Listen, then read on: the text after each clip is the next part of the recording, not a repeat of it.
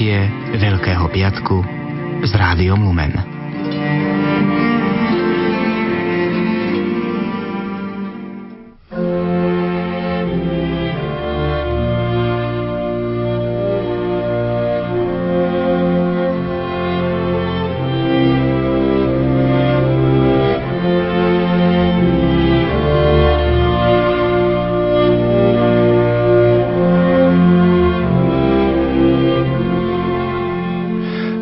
Sviatočné veľkopiatočné dopoludne, milí poslucháči, vám prajeme zo zasneženej Banskej Bystrice. Začínajú sa naše veľkopiatkové dialógy a otvorím ich jednou básňou, ktorú som dostal v jednom veľkonočnom prianí. Večná noc. Utí sa konečne. Utí sa človeče, lebo každý jeden klinec vbitý do blížneho ako ďalší z krížov na svojich ramenách vo vlastnom svedomí so sebou povlečieš. Ak nie si si istý, ak nevieš rozoznať vrhnuté kamene v tom, čo si vykonal, na pomoc unie stiaž a len svojich vín nevolaj nikoho. Nečakaj Šimona. Ako inštinkt vtáka presne tam zdvihnúť zrak k stamnuté Golgote. Chceš pokoj? Zmierenie? Stále ťa tam čaká. Chrám kríža Božieho v nádhernej náhote. Týmito slovami otvára, milí poslucháči, dnešné veľkopiatkové dialógy. Je piatok ráno a tento deň je pre kresťanov výnimočný, preto sa aj volá Veľký piatok. V niektorých iných moderných jazykoch sa nazýva aj Svetý piatok.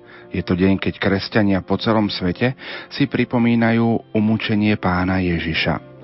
V anglickom jazyku sa Veľký piatok nazýva Dobrým piatkom, aby sa naznačila nekonečná dobrota Boha, ktorý z lásky k nám obetoval svojho syna. Dovolte mi, aby som v štúdiu Rádia Lumen privítal nášho dnešného hostia, ktorý sa prebrodil v úvodzovkách do Banskej Bystrice, biblistu zo spiskej kapituly docenta Františka Trstenského. František, prajem ti pokojné veľkopiatkové predpoludne. Ďakujem veľmi pekne za privítanie. Srdečne pozdravujem aj ja vás tu v štúdiu a všetkých poslucháčov Rádia Lumen. Ako ty osobne vnímaš toto veľkonočné trojdnie, ktoré sme začali včera večer prežívať svetou omšou na pamiatku pánovej večere? Týždeň od kvetnej nedele sa nazýva Svetý týždeň v liturgickom kalendári. Aj tým sa chce vyjadriť výnimočnosť tohto týždňa, a do tejto atmosféry Svetého týždňa patria aj, aj tieto dni veľkonočného trojdnia, ktoré sú sveté dni. Je to výzva pre mňa, iste pre všetkých kresťanov aj ľudí dobrej vôle, urobiť tieto dni výnimočné, tak ich oddeliť, vyčleniť, aby človek mohol premýšľať nad, nad tajomstvom Kristovho kríža, z mŕtvych stania, nad hodnotou ľudského života a obetov Krista pre, pre človeka. Čo bude našou témou v nasledujúcich dvoch hodín vo vysielaní Rádia Lumen, ktoré naživo vysielame z Banskej Bystrice? Je to snaha priblížiť historické, e, kultúrne a náboženské pozadie súvislosti, ktoré e, dotvára to poznanie udalostí, ktoré sa odohrali pri Ježišovom zatknutí, pri vypočúvaní pred židovskou veľradou, pred Ponciom Pilátom, až po jeho ukryžovanie, smrť na kríži. Je to teda snaha spoznať e, tie, tie udalosti preto, aby sme čím lepšie porozumeli potom aj biblickým textom, e, tým udalostiam, pašujovým udalostiam, ktoré budeme pri liturgii Veľkého piatku dnes popoludní počúvať v našich chrámoch. Pokojné veľkopiatočné dopoludne vám tejto chvíli praje aj vysielací tým, majster zvuku Pavol Horňák, hudobná redaktorka Diana Rauchová a moderátor Pavol Jurčaga. Priatelia, nech sa vám príjemne počúva. thank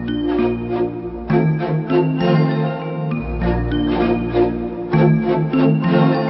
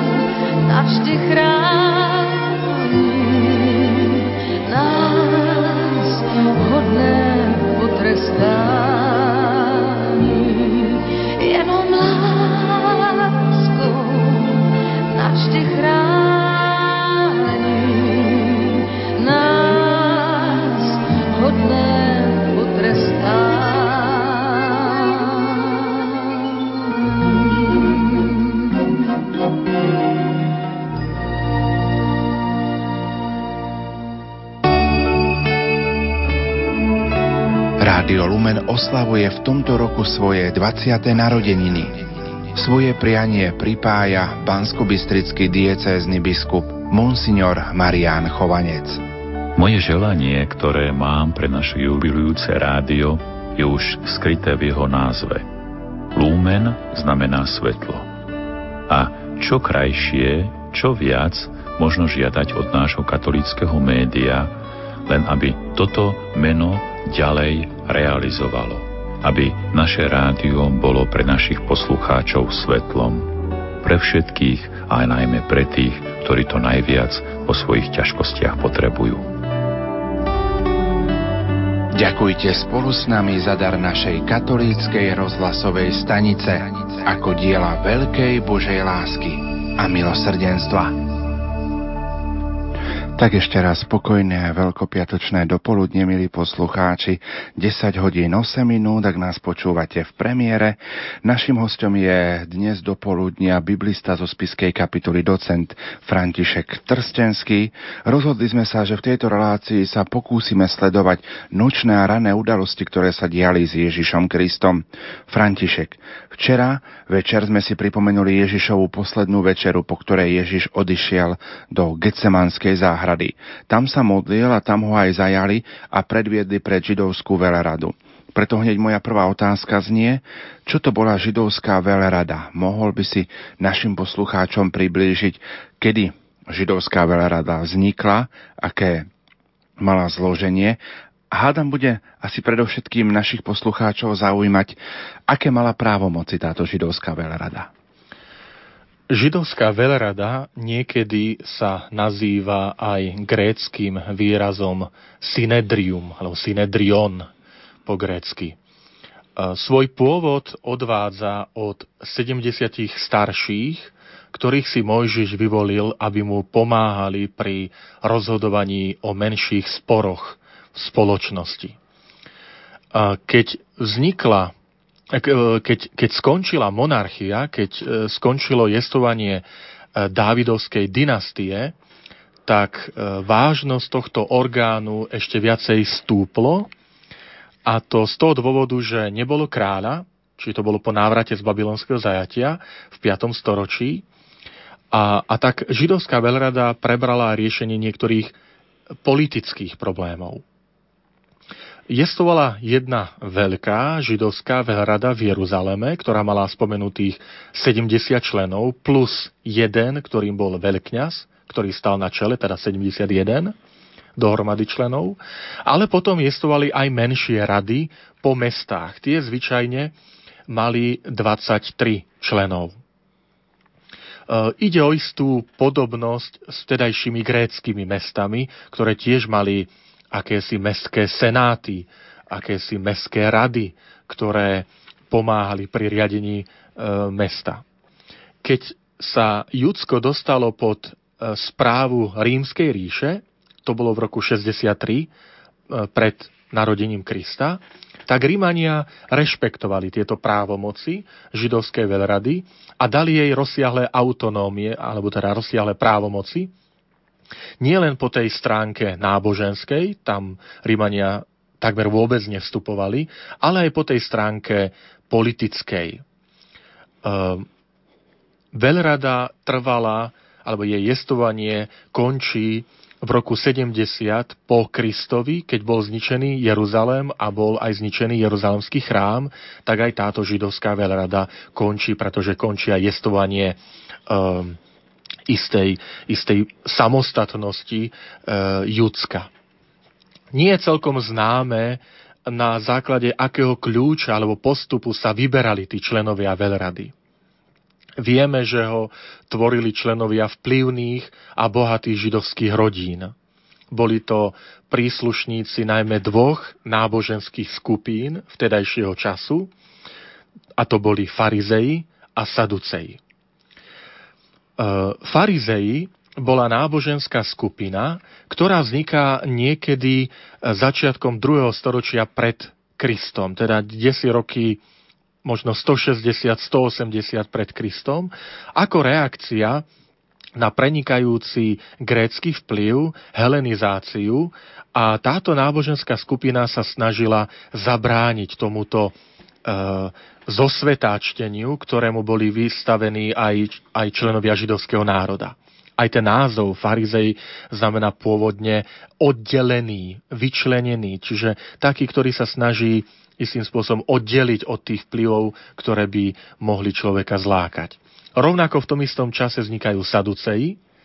E, to meno saducej pochádza z hebrejského slovesa cadik, tá prídavného mena cadik, e, znamená spravodlivý, ale e, hoci si sami odvádzali svoj pôvod od veľkňaza za kráľa Dávida, čiže naozaj veľmi dávno, to je 10. storočie pred Kristom, bol veľkňaz menom Sadok, v skutočnosti táto skupina Saducejov vznikla tiež približne okolo roku 180 alebo 160, teda jednoducho v druhom storočí pred Kristom. Boli to dve odlišné náboženské skupiny, kým Saduceji neuznávali napríklad zmrtvých stanie, nesmrteľnosť duše, anielov, odmenu a trest po smrti, tak farizeji toto práve že všetko vyznávali a farizeji hovorili, že nie je len napísaný zákon, ale je aj ústny zákon, ktorý treba rešpektovať, zachovávať. Stručnosti to poviem. Boh prikázal Mojžišovi a celej spoločnosti izraelskej zachovávať sobotu.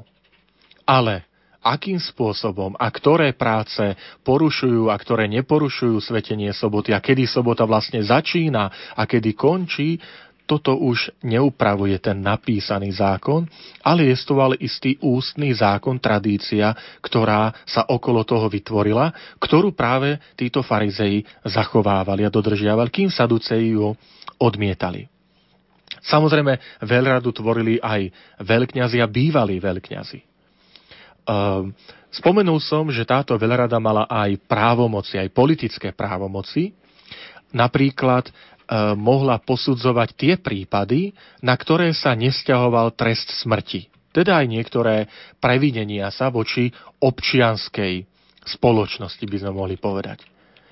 Ehm, dokonca v niektorých prípadoch aj rímsky prokurátori, keďže Judea patrila pod správu rímskej ríše a na čele tej, tej provincie stál rímsky správca, nazývaný prokurátor, tak on mohol prepožičať a boli prípady, keď prepožičal aj trest smrti e, židovskej veľrade.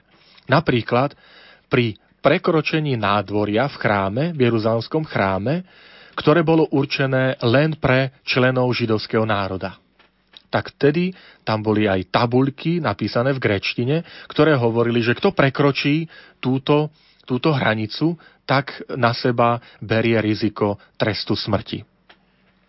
Ehm, podľa neskoršieho svedectva z 2. 3. storočia po Kristovi táto židovská veľrada nezasadala počas sviatočných dní, ale iba počas, dnes by sme ho nazvali, pracovných dní. Ehm, v prípade trestu smrti, opäť sú to skôr ne, sú to neskoršie svedectvá, nie sú to svedectvá z čias Ježiša Krista, ale neskoršie zhruba 2. 3. storočie po Kristovi, ale ktoré hovoria, že v prípade trestu smrti najskôr mali byť predstavené v tej veľrade argumenty v prospech oslobodenia. A kto sa vyjadril v prospech oslobodenia, už nemohol svoj názor zmeniť. A kto sa vyjadril v prospech trestu smrti, tak ten ho mohol zmeniť. Pri hlasovaní o vine alebo nevine sa vždy začínalo od najmladšieho člena židovskej veľrady.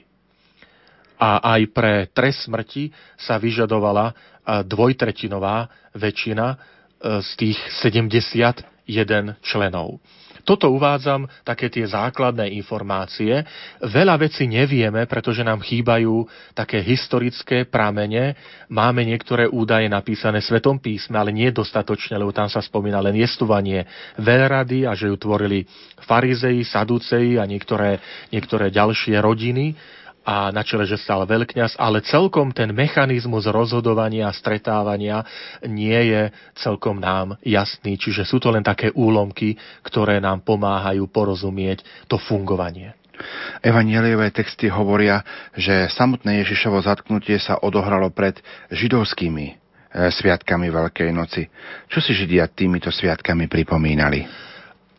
Sviatok Veľkej noci svojím pôvodom je židovský sviatok.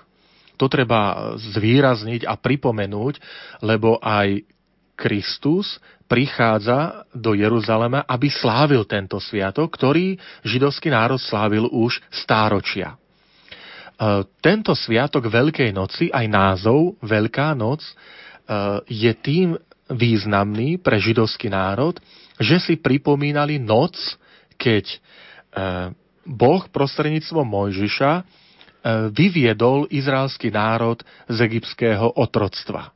A na pamiatku tejto udalosti e, každý rok e, sa židovská rodina alebo rodiny stretávajú, aby si pripomenuli, ako boli otrokmi v Egypte a ako ich pán zázračne ochránil a vyviedol a ochraňoval na ich ceste púšťou.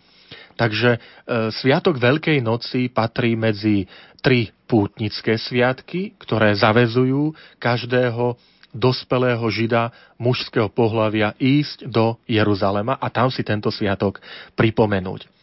Preto Napríklad Evanium podľa Jána hovorí, že Ježiš bol na tento sviatok, sviatok Veľkej noci, trikrát.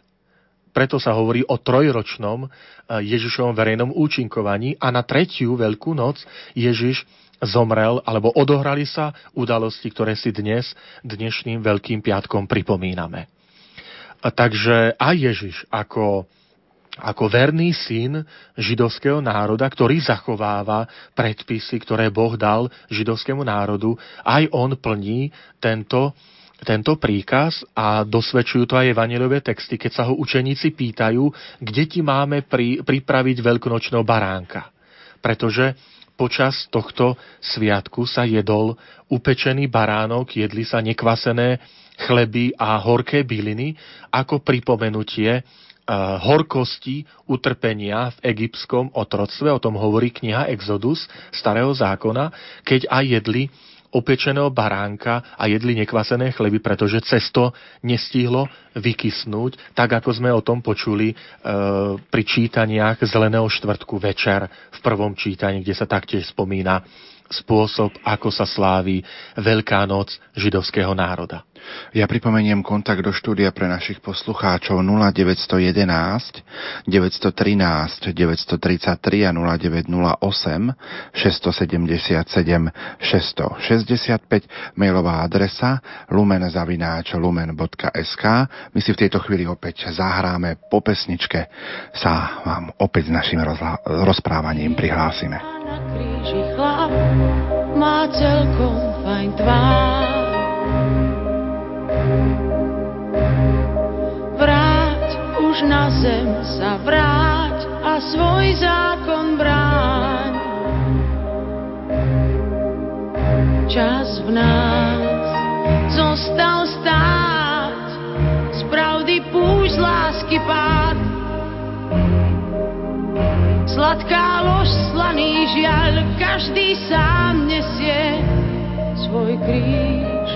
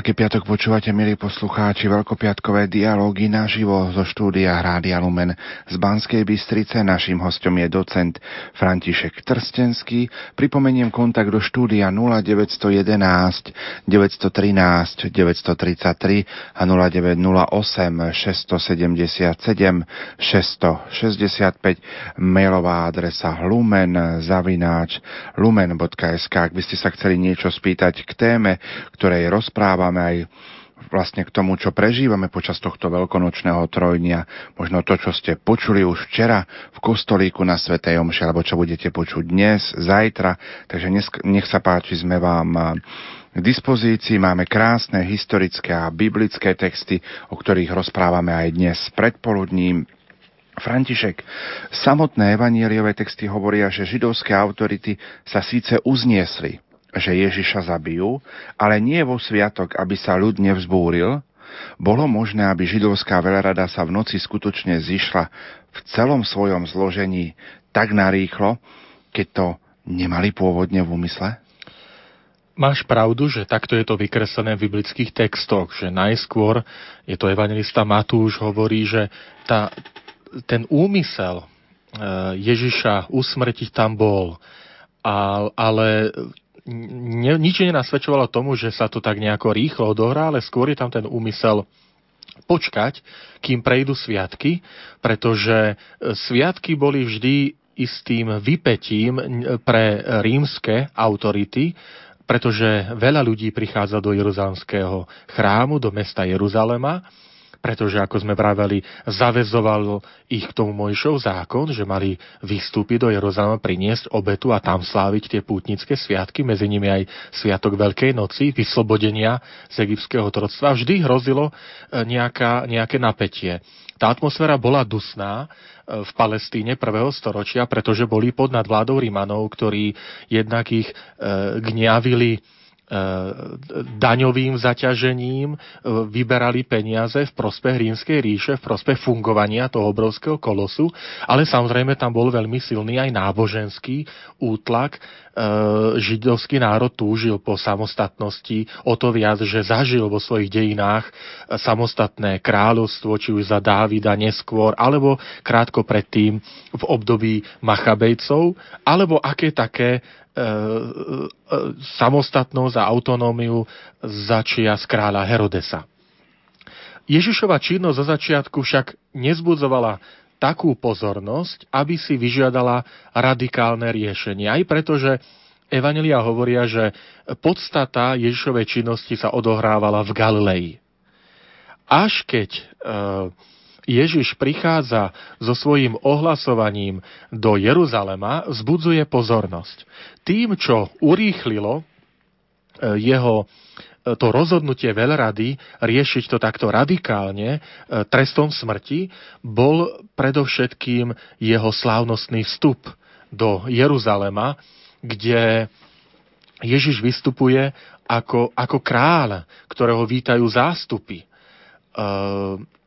potom vstupuje do chrámu, odohrá sa tam tá známa scéna vyčistenia chrámu uh, a, a nie len to, ale ten Ježišov nárok božskej moci kde on si nárokuje, že je Boží syn, že je, že je synom Božím nielen v akomsi prenesenom význame, že aj my sme predsa Božie deti, ale v doslovnom, v prirodzenom význame, že jeho, jeho otcom je samotný Boh.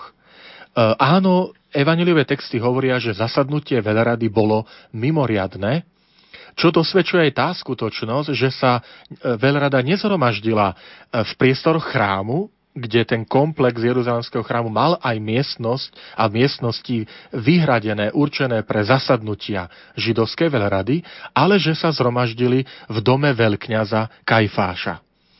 Ehm, bolo to nočné zasadnutie, tak ako to čítame, že v noci ho predviedli pred Kajfáša. Mesto bolo plné pútnikov, zdá sa, že aj preto, a teda mesto aj chrám bol plný pútnikov, tak preto zdá sa, že takým relatívne pokojnejším miestom bol Kajfášov dom. Určite netreba mať e, predstavu, že všetci členovia do nohy sa zúčastnili tohto zasadnutia nočného, zároveň keďže boli sviatky, tak môžeme predpokladať, že skutočne členovia židovskej velerady prišli na tento sviatok, pretože prišli sláviť sviatok Veľkej noci a pravdepodobne vraveli sme, že mnohí členovia židovskej veľrady pochádzali z tých zámožných rodín, zámožných kruhov, ktorí pravdepodobne bývali v samotnom Jeruzaleme, preto mohli e, bezprostredne sa zúčastniť. Nemáme žiaľ dostatočné historické pramene na to, aby sme mohli rekonštruovať, akým spôsobom prebiehalo to, to zasadnutie veľrady. Máme tu isté vypočutie, ktoré, ktorému Ježiš čelil zo strany veľkňaza. Máme tu svetkov, ktorí sa e, postavili e, na, na, ako obvinenie. Podľa všetkého toto zasadnutie s Ježišom nebolo ani tak súdnym procesom, ale skôr predbežným vypočutím s tým, že konečné slovo musel dať rímsky prokurátor. Pretože úmyslom židovskej veľrady bolo požiadať prokurátora o trest smrti a preto ani židovská veľrada nemohla dať tento trest smrti, mohla sa predbežne dohodnúť, že áno, ich pohľad, ich stanovisko je takéto, ale musela potom prísť konečným rozhodnutím pred rímskeho prokurátora v tomto prípade. V tom čase, v rokoch 26 až 36 nášho letopočtu, bol rímskym prokurátorom správcom Judska E, Poncius Pilát, takže boli si vedomí, že áno, predbežne vypočujeme e, Ježiša, dohodneme sa na postupe, e, vypočujeme si jeho mienku, vypočujeme si obvinenia na jeho adresu a s tým prídeme pred Poncia Piláta. Pozerám do našich SMS-iek, píše nám poslucháč Rasto, podľa akého trestného práva súdila veľrada Krista a mohol Pilát urobiť viac ako len to, čo urobil? Um, Židovská veľrada, ako som e, povedal, e, mala náboženské právomoci. V tom Rímania jej ponechávali takmer úplnú autonómiu. Robili to šikovne, pretože e, keď chceli mať v krajine poriadok, tak ich nechali, nech si svoje náboženské veci každý národ rieši po svojom a stačí, keď budú e, poslušní a nebudú robiť zbúry a nebudú nepokoj a budú rešpektovať e, to usporiadanie politické, aké bolo. Takže e, tie obvinenia, ktoré, ktoré mali, alebo aké trestné právo, tak samozrejme to bola otázka Mojšovho zákona, židovského zákona, ku ktorému sa ešte dotkneme. A čo sa týka tej politickej moci, e, s ktorou sa obrátili na, na Poncia Piláta, tak to bolo obvinenie z boričstva. E, obvinenie z toho, že, že Ježiš sa vyhlasuje za, za kráľa, čo vnímali alebo mohli vnímať rímske úrady ako, ako e, porušenie tej najvyššej autority, ktorú predstavoval rímsky cisár. Takže z toho, z toho trestného hľadiska alebo toho politického hľadiska to bolo obvinenie z toho nároku, že, že je kráľom.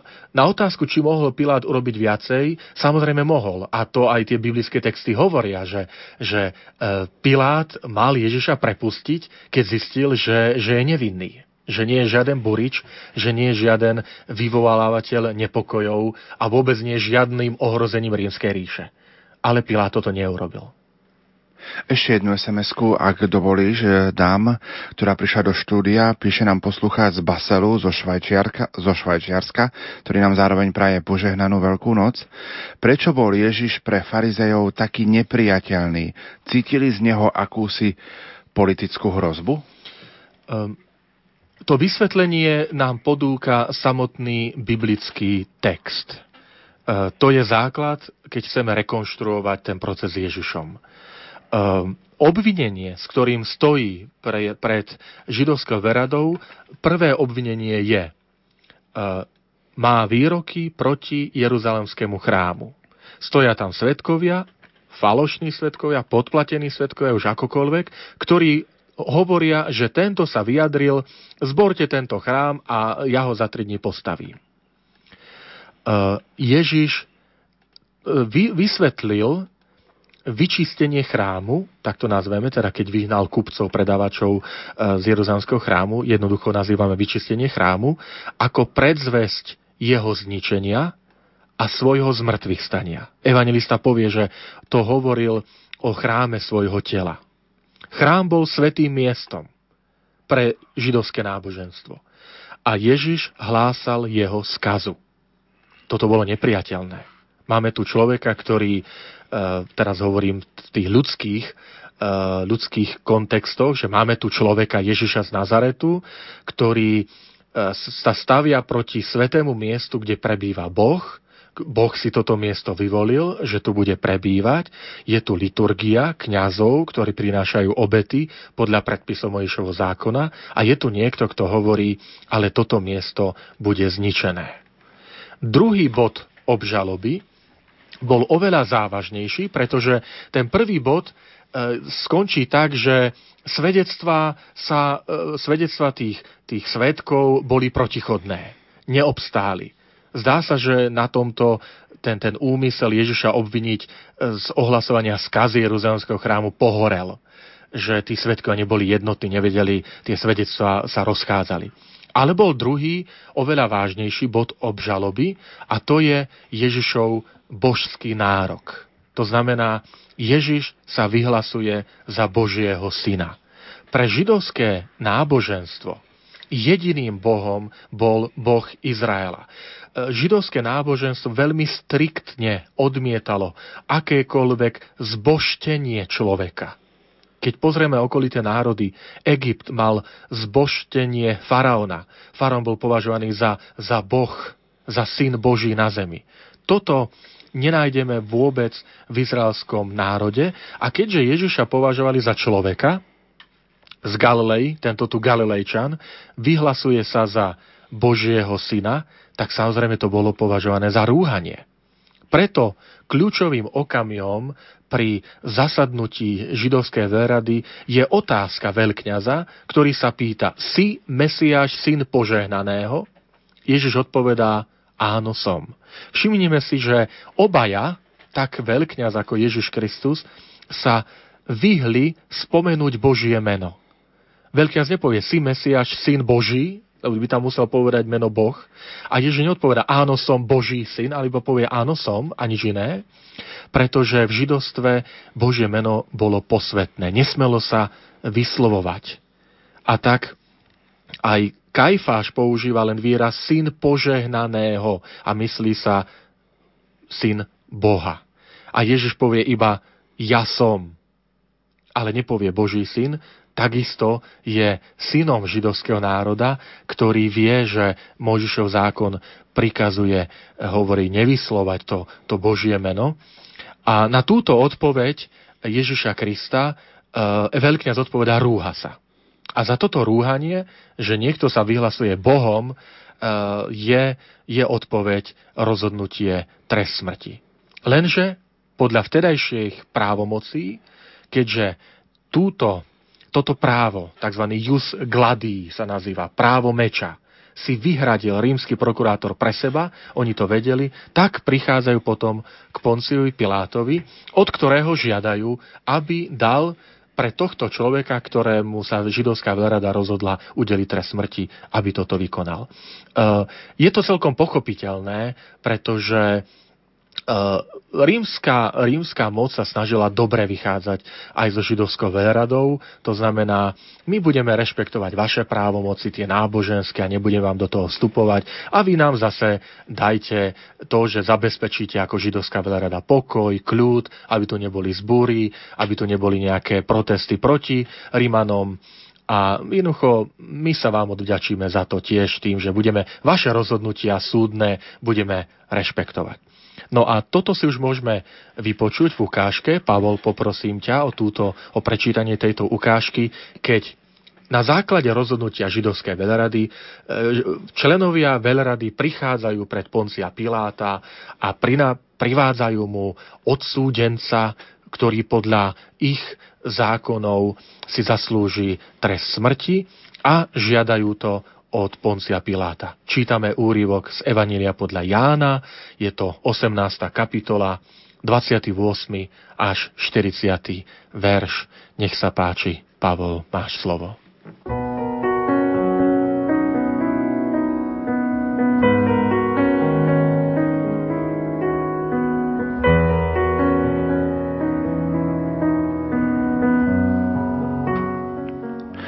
Kajfáša viedli Ježiša do vládnej budovy. Bolo už ráno, ale oni do vládnej budovy nevošli, aby sa nepoškvrnili a mohli jesť veľkonočného baránka. Preto vyšiel von za nimi Pilát a opýtal sa, akú žalobu podávate proti tomuto človeku? Odpovedali mu, keby tento nebol zločinec, neboli by sme ti ho vydali. Pilát im povedal, vezmite si ho vy a súďte podľa svojho zákona. Židia mu odpovedali, my nesmieme nikoho usmrtiť. Tak sa malo splniť Ježišovo slovo, ktorým naznačil, akou smrťou zomrie. Pilát opäť vošiel do vládnej budovy, predvolal si Ježiša a spýtal sa ho, Si židovský kráľ? Ježiš odpovedal, hovoríš to sám od seba, alebo ti to iní povedali o mne? Pilát odvetil, Vari som ja žid? Tvoj národ a veľkňazí mi ťa vydali. Čo si vykonal? Ježiš povedal, moje kráľovstvo nie je z tohto sveta. Keby moje kráľovstvo bolo z tohto sveta, moji služobníci by sa byli, aby som nebol vydaný Židom. Lenže moje kráľovstvo nie je stadialto. Pilát mu povedal, tak predsa si kráľ? Ježiš odpovedal, sám hovorí, že som kráľ. Ja som sa na to narodil a na to som prišiel na svet, aby som vydal svedectvo pravde. Každý, kto je z pravdy, počúva môj hlas. Pilát mu povedal, čo je pravda. Ako to povedal, znova vyšiel k Židom a vravel im, ja na ňom nenachádzam nejakú vinu. Je však u vás zvykom, že vám na veľkú noc prepúšťam jedného väzňa. Chcete teda, aby som vám prepustil židovského kráľa? Oni znova kričali, toho nie, ale Barabáša. A Barabáš bol zbojník.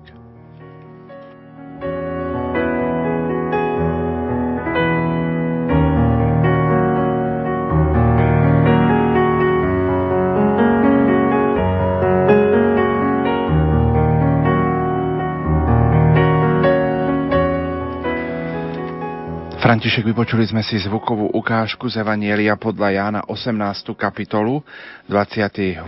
a 40.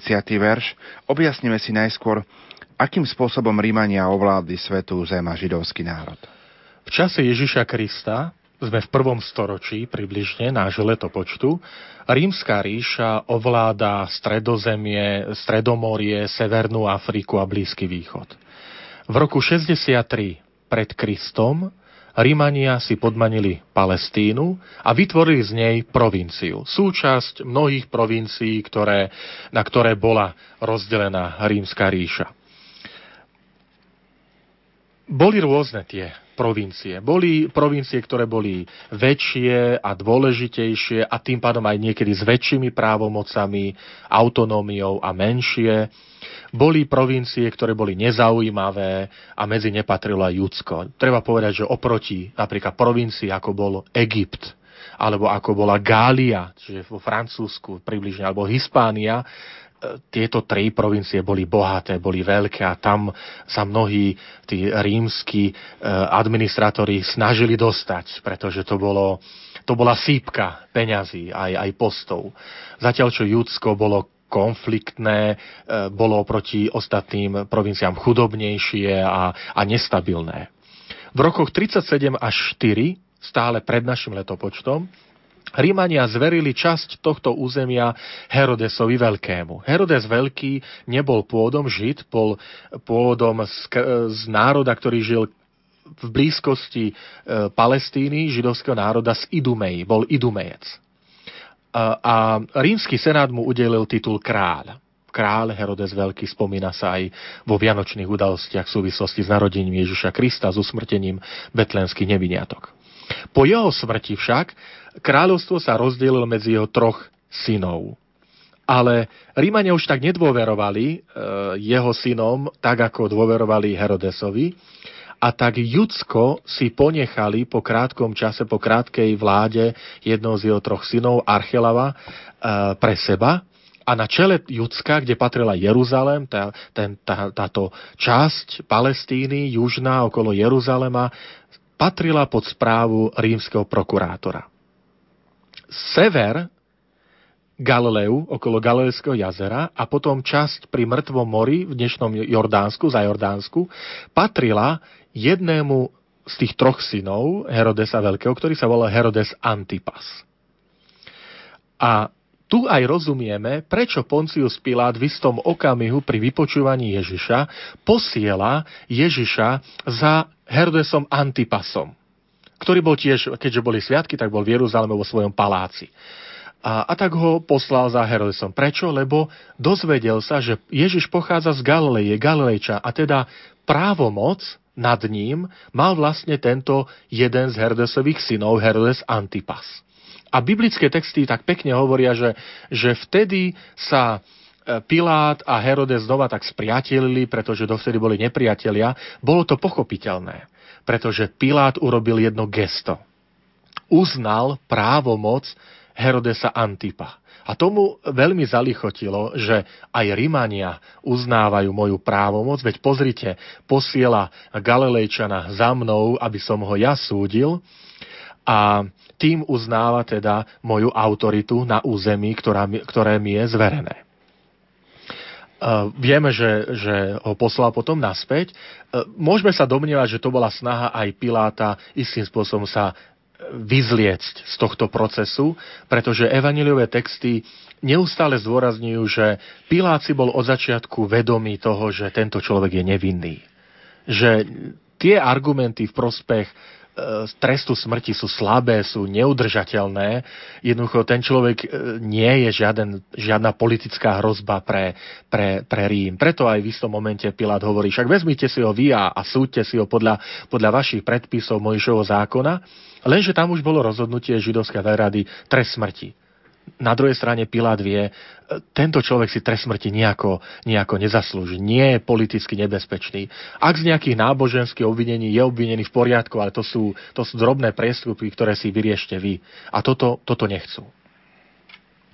Ježiš teda stál pred e, rímským prokurátorom. Aké mal právomoci? Tie právomoci môžeme rozdeliť do troch oblastí.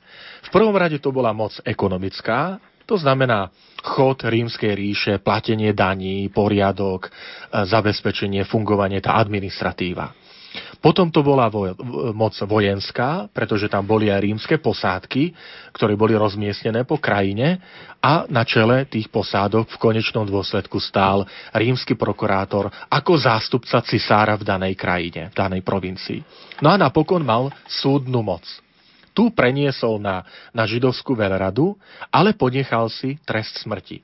Treba povedať, že Rímania boli veľmi, veľmi úskoční alebo takí um, mazaní v tejto veci. To znamená, e, ten, ten právny systém nebol za každým rovnaký a nie pre každú provinciu rovnaký.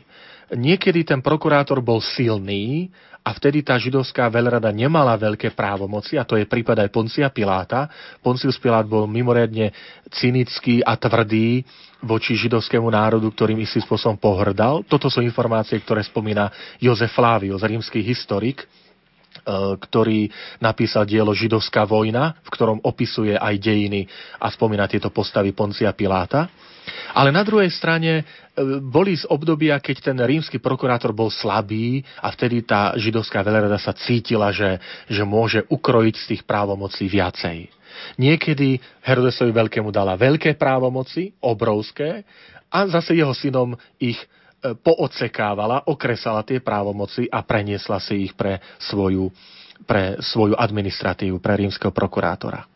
Rímsky prokurátor nebýval v Jeruzaleme. On väčšinu času býval e, v Cezarej Prímorskej na brehu Stredozemného mora, tam mal svoj palác, ale prichádzal do Jeruzalema práve v tých dňoch, ktoré boli e, rizikovými, to znamená dni, keď bolo veľa pútnikov na sviatky, keď bolo treba byť v strehu, aby nevznikla nejaká vzbura. Tam býval potom v palácoch, v priestoroch, ktoré boli po Herdesovi veľkom, ktoré používala aj rímska ríša a tam potom aj súdil niektoré spory alebo vypočúval delegácie, ktoré za, nimi, za ním prichádzali s rôznymi žiadosťami. Takže e, toto je aj situácia pre, v ktorej sa nachádza Ježiš Kristus. V tom čase je Poncius Pilát v Jeruzaleme, pravdepodobne v pevnosti Antónia, pravdepodobne, lebo miesto nemáme e, presne určené. Hovorí sa, že tam bola súdna stolica, to znamená miesto, kde, kde Pilát vykonával spravodlivosť, kde prebiehali isté vypočúvania a, ako som povedal, príjmanie rôznych delegácií, súdne spory, riešenie.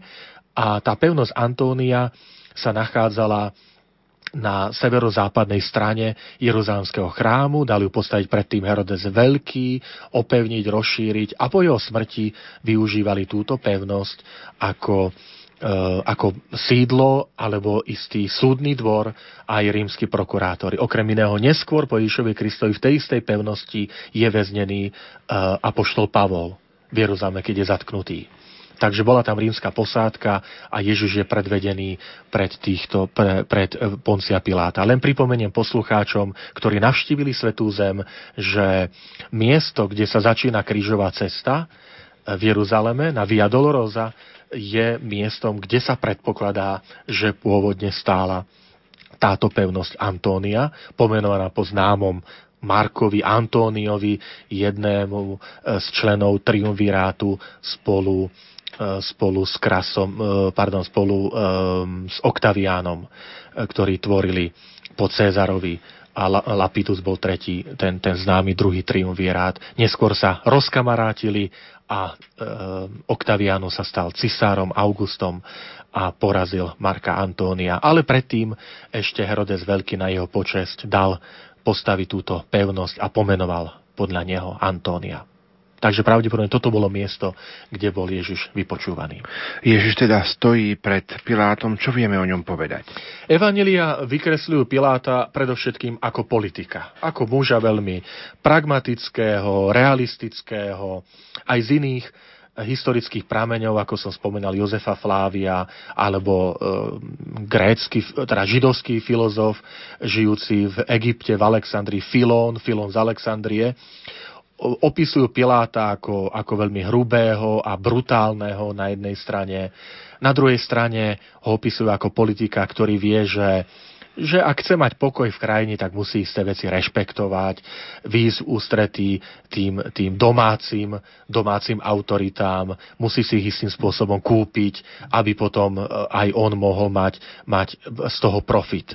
Obžaloba pred Pilátom preto nie je ani náboženského charakteru, lebo vedia Židia, že s týmto by, s týmto by neobstáli, ale ako vieme, ako to budeme počuť v dnešných liturgických textoch, tá obžaloba je politického charakteru. Ježiš sa vyhlasuje za židovského kráľa.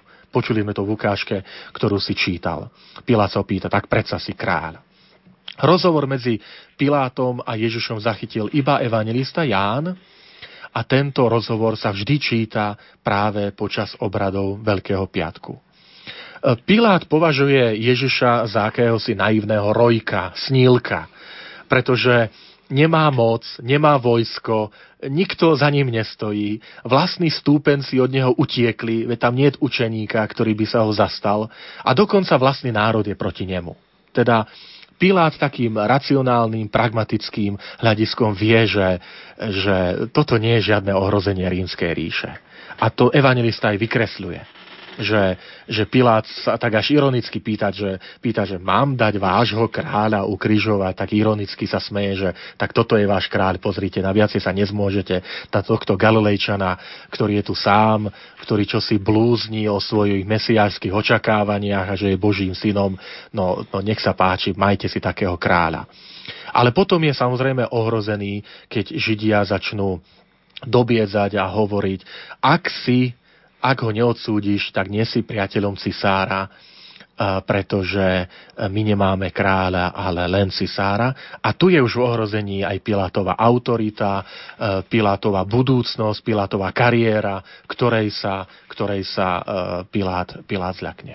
Pozerám do našich SMS-iek, píše nám poslucháčka Mária, požehnaný Veľký piatok, veď keď nebolo dostatok dôkazov, dôkazov tak prečo Pilát si chcel umyť ruky pred tzv. verejnosťou? Ježiš bol teda nevinný, Mária.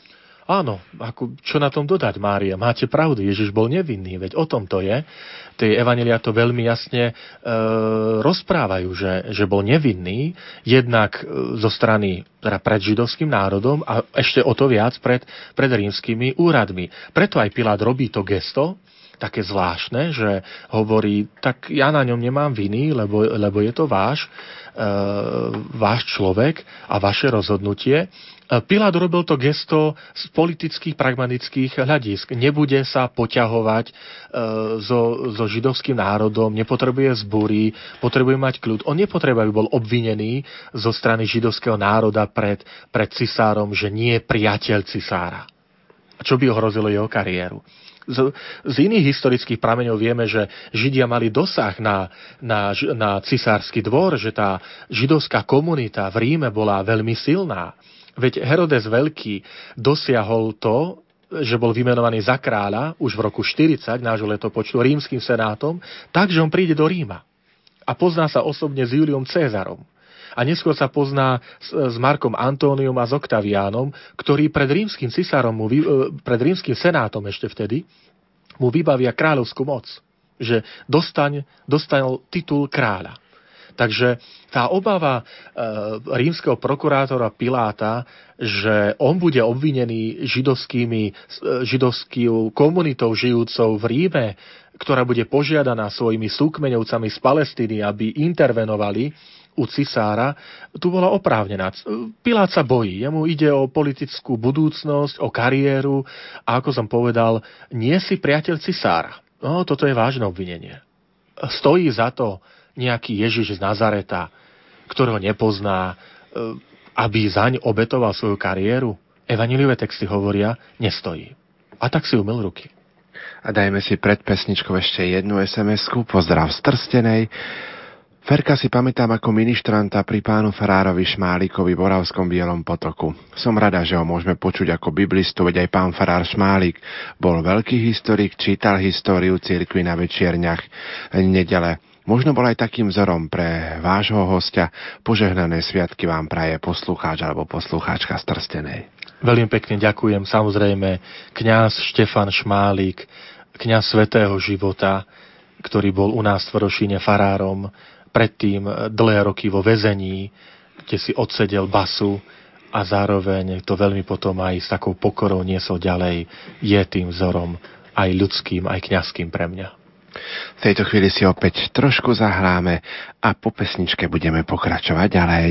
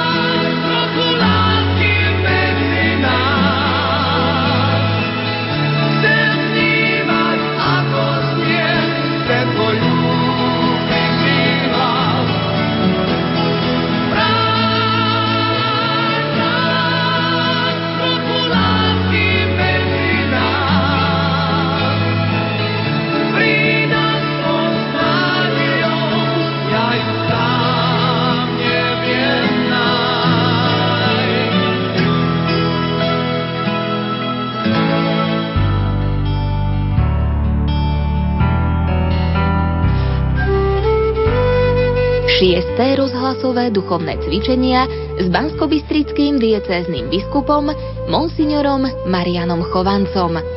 Skúsme na vlastnej koži, ako môže Boh aj cez rozhlasové duchovné cvičenia vstúpiť do nášho života a ako sa aj takýmto spôsobom buduje Božie kráľovstvo.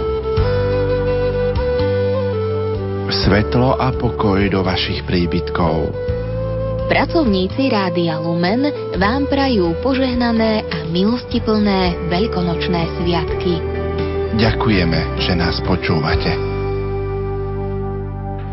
Na Veľký piatok počúvate Rádio Lumen. Naším hostom je docent František Trstenský zo Spiskej kapitoly. Telefóny nám v štúdiu vyzváňajú. Po pol dvanástej dáme priestor aj telefonujúcim poslucháčom.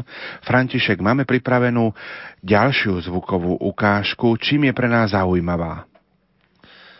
Zvolená zvuková ukážka je z diela Jozefa Ratzingera, emeritného pápeža Benedikta XVI ktorý vo svojej knihe Ježiš Nazarecký opisuje rozhovor Piláta s pánom Ježišom a dáva aj istý komentár, isté súvislosti, ktoré aj nám pomôžu lepšie porozumieť e, biblické texty, ktoré práve tento rozhovor Ježiša s Pilátom podávajú.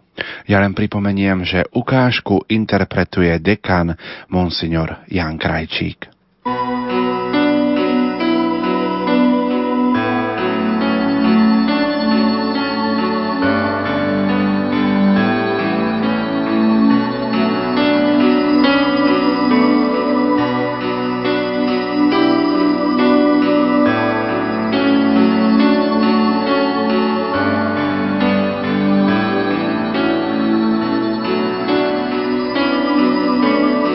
V uvedenej ukážke sa jasne hovorí, že podľa informácií, ktoré mal Pilát k dispozícii, sa Ježiš ničoho nedopustil. Rímske úrady si neboli vedomé ničoho, čo by nejakým spôsobom ohrozovalo právny poriadok. Žaloba pochádzala od Ježišových krajanov, od veľkňazov a starších. Piláta muselo zaraziť, že vlastní krajania vydávajú Ježiša jemu, zástupcovi Ríma, hoci podľa toho, čo vedel, sa mu takýto zásah nejavil nutný. Pri výsluchu sa však neočakávane objavil jeden znepokojujúci moment. Ježišovo vyznanie. Na Pilátovú otázku, tak preca si kráľ, Ježiš odpovedá, sám hovoríš, že som kráľ. Ja som sa na to narodil a na to som prišiel na svet, aby som vydal svedectvo pravde. Každý, kto je z pravdy, počúva môj hlas. Už predtým Ježiš povedal, moje kráľovstvo nie je z tohto sveta. Keby moje kráľovstvo bolo z tohto sveta, moji služobníci by sa bili, aby som nebol vydaný Židom. Lenže moje kráľovstvo nie je stadialto. Toto Ježišovo priznanie stavia Piláta do zvláštnej situácie – Obžalovaný si nárokuje kráľovskú hodnosť a moc, zdôrazňuje však, že jeho kráľovstvo je úplne odlišné, a to práve v tom konkrétnom bode, ktorý sa rímskemu sudcovi musí zdať kľúčový. Za toto kráľovstvo nikto nebojuje. Ak je charakteristickou známkou kráľovstva a ríše moc, a síce vojenská moc, u Ježiša to tak nie je. Tomto ohľade nejde o ohrozenie rímskeho poriadku. Toto kráľovstvo nemá násilnú povahu, nemá k dispozícii nejaké divízie. Týmito slovami Ježiš vytvoril úplne nový pojem kráľovstva a konfrontuje s ním Piláta ako zástupcu klasickej svetskej moci. Čo si má Pilát myslieť o tomto poňatí kráľovstva a čo si o ňom máme myslieť my? Je to niečo nereálne? Je to iba rojčenie, ktoré si netreba všímať? Alebo sa nás nejakým spôsobom týka? Okrem jasného vymedzenia tohto poňatia kráľovstva, nikto nebojuje, pozemská bezmocnosť, Ježiš uvádza aj pozitívnu charakteristiku, ktorou chce priblížiť podstatu a špecifickosť moci tohto kráľovstva. Je ňou pravda. Priebehu vypočúvania Pilát zaťahuje do hry ďalší pojem, ktorý pochádza z jeho sveta a ktorý sa zvyčajne spája s kráľovstvom či ríšou. Ide o pojem autoritatívnej moci. Podmienkou vládnutia je mať moc. Vládnutie je mocou priam definované. Ježiš naproti tomu za podstatu svojho kráľovstva označuje vydávanie svedectva pravde. Tak to bola ukážka z knihy Jozefa Ratzingera, emeritného pápeža Benedikta XVI. z jeho knihy Ježiš Nazarecký. A my pokračujeme ďalej, milí poslucháči, v našom rozprávaní. Pilát teda vedel, že v osobe Ježiša nejde o žiadneho politického búriča a nebezpečného človeka. Áno, dokonca môžeme povedať, že Pilát vytušil, že v Ježišovi sa ukrýva niečo božské Evanista Matúš hovorí o sne Pilátovej manželky, ktorá mu hovorí, nemá nič s týmto spravodlivým a usiloval sa prepustiť ho, hovoria biblické texty. Preto aj žalobcovia menia tú taktiku, už to nie je len kráľ, ale ako som spomínal v predchádzajúcom vstupe, eh, ak Ježiša Pilát prepustí, nie je priateľom cisára a tým je ohrozená Pilátova ďalšia kariéra. Predsa sa však pokúsi Pilát nájsť iné riešenie, a to na základe tzv. veľkonočnej amnestie, kde povie, je tu zvyk, môže vám prepustiť e, jednoho z väzňov, koho si želáte. Ľud si však žiada Barabáša, o ktorom Evanielia veľmi e, úmyselne, teda zámerne je to spomenuté, spomínajú, že bol zbojník a vrah. Máme tu pred sebou teda dve koncepcie mesiáštva dve, dva spôsoby kráľovania. Na jednej strane Barabáš so, s násilím, e, s mocou, s politickou mocou. Toto je ten jeho spôsob mesiášstva. Na druhej strane Ježiš Kristus, ktorého kráľovstvo sa nedá porovnávať e, s ambíciami e, žiadného ľudského kráľovstva alebo panovania. Jeho panovanie, jediná moc, ktorú má, ktorú Ježiš ukazuje pred Pilátom, je moc pravdy a moc lásky. Ľud si však pýta Barabáša a Ježiša dáva zbičovať. E, tu sa vynára aj otázka, ktorú v tej uvedenej knihe Jozef Ratzinger aj pripomína, že, že pred ľudstvom počas celých dejín vždy stála otázka, či povie áno Bohu, ktorý pôsobí iba mocou pravdy a lásky, alebo povie svoje áno niekomu inému, človeku, ktorý pôsobí mocou, vojskom, silou, násilím, demagógiou, populizmom a tak ďalej. Tu je Ježiš predstavený ako ten, ktorý pôsobí iba mocou pravdy a lásky. Prv ako sa dostaneme k ďalšej zvukovej ukážke, rád by som nadviazal na SMS-ky našich poslucháčov, ktoré prichádzajú do štúdia Rádia Lumen. Želám krásny, krásne, požehnané veľkonočné sviatky. Kristus za nás trpel, zomrel na kríži, daroval nám väčší život. Prečo niektorí Židia Krista neprijali? Píše Valika z Dobšinej. Uh, veľmi pekne je to opísané v liste Apoštola Pavla Rimanom sú to predovšetkým kapitoly 9, 10 a 11 tohto listu. E, táto otázka pani poslucháčky je rovnaká, ako keď povieme, e, Boh stvoril svet. Prečo mnohí neveria v Boha? E, boh pôsobí a dal sa poznať Ježišovi Kristovi. Prečo ľudia vo svete ho nepríjmajú? Teda nie je to len otázka židovského národa, ale je to tajomstvo nepoznaného Boha. Totiž Boh neprichádza na, na svet a do nášho života na spôsob akejsi kampane presvedčujúcej o existencii alebo dokonca násilnej. Boh si nerobí takýmto spôsobom kampaň na spôsob politických nejakých reklám. Ale veľakrát pôsobí nenápadne, skryto a nepoznane. A tak je to aj v prípade Ježiša Krista a ukazuje sa ako krehký v Ježišovi Kristovi, ako Boh, doslova sme mohli povedať, ktorý sa dáva do našich rúk, kde hrozí, že s ním naložíme podľa našich e, žiadostí alebo našich túžob a napriek tomu to robí. E, toto nie je len tajomstvo židovského národa, ale toto je tajomstvo, s ktorým sa vždy stretávame, keď uvažujeme o Bohu, keď uvažujeme o kresťanstve a o tom, akým spôsobom tohto Boha nám priniesol Ježiš Kristus. Takže preto e, je to tajomstvo a je to dar ktorý, ktorý Boh sa nám dáva. Poslucháčka Natália píše, Židia teda očakávali Mesiáša ako človeka a nie ako Boha?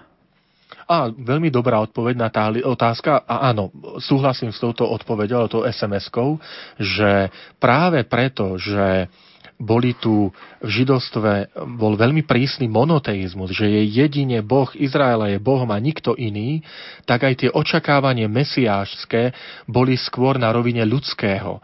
Boli naozaj rôzne. E, buď boli očakávania istej obnovy e, dynastie Dávidovskej a založenia kráľovstva, ktoré bude autonómne, samostatné, teda išlo po tej stránke politickej, a národnej. Zároveň však treba povedať, že starozákonné texty v osobe Ježiša Krista nám ponúkajú iný, iný rozmer Mesiáša, ktorý sme akoby dovtedy, kým nebol Ježiš, nevnímali, alebo sme si ho až tak neuvedomovali.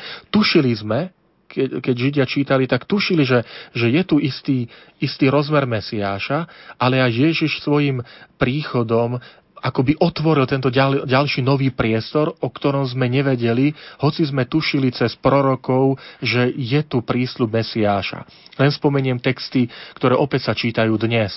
O trpiacom pánovom služobníkovi, o pán, o, ktorý hovorí prorok Jere, Izajáš ktorý sa obťaží našimi hriechami, ktorý vezme na seba naše, naše hriechy a naše, jeho rany nás uzdravili.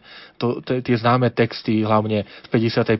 53. kapitole knihy proroka Izajáša. Prorok Jeremiáš, ktorý tu dáva obraz trpiaceho proroka, ktorý trpí odvrhnutie od vlastného národa, je istým e, príkladom budúceho Mesiáša. Takže správny kľúč k pochopeniu prináša aj Ježiš Kristus, ale môžeme povedať, ako tá poslúkáčka Natália hovorí, áno, bolo to skôr očakávané na tej, na tej ľudskej rovine a Ježiš prináša nový, neočakávaný obraz Mesiáša. Podobnú otázku píše aj poslucháčka Mária. Niekde som počula, že veľkňazi aj verili alebo tušili, že Ježiš je spasiteľ, ale sa báli o svoju moc. Môže to byť pravda? Uh, je potrebné chrániť sa istého, istej kolektívnej viny. Nič také ako kolektívna vina v prípade Ježišovej smrti nejestvuje. E, evangelisti dávajú jasne najavo, že je to rozhodnutie e, vedúcich tých židovských autorít, ale nie, že teraz celý národ. Teda preto sa treba chrániť a prosiť o odpustenie za všetky prejavy antisemitizmu, ktoré žiaľ aj v dejinách katolíckej cirkvi boli voči židovskému národu. Ale aj samotné evaneliové texty hovoria, že medzi, medzi predstaviteľmi, tými uh, židovské veľrady, boli ľudia, ktorí sa stali Ježišovými učeníkmi. Veď Nikodém a Jozef z Arimatej boli členmi židovskej veľrady. A to je na tom pekné, že keď keď Evanília opisujú smrť a hlavne pochovávanie Ježiša Krista, tak z týchto anonymných, utajených Ježišových učeníkov, e, ktorým sú Nikodém a Jozef z Arimatej, sa stávajú verejní učeníci. Oni, oni ponúka, Jozef z Arimatej ponúka e, svoj hrob pre Ježiša Krista, ktorý mal vytesaný pre, pre svoju rodinu. Nikodém prinesie oleje, hovorí, že, hovorí text, že priniesol 300 libier vzácného, vzácného oleja, čo je približne 30 kg. E, to boli veľké peniaze. E, ale to bola aj verejná deklarácia, že sa prihlásili k Ježišovi Kristovi. Teda a Ježišova smrť a pochovania, pochovanie spôsobuje, že títo ľudia vychádzajú z tej, z tej anonymnej viery do, do verejnej a stávajú sa príkladom aj pre, pre nás.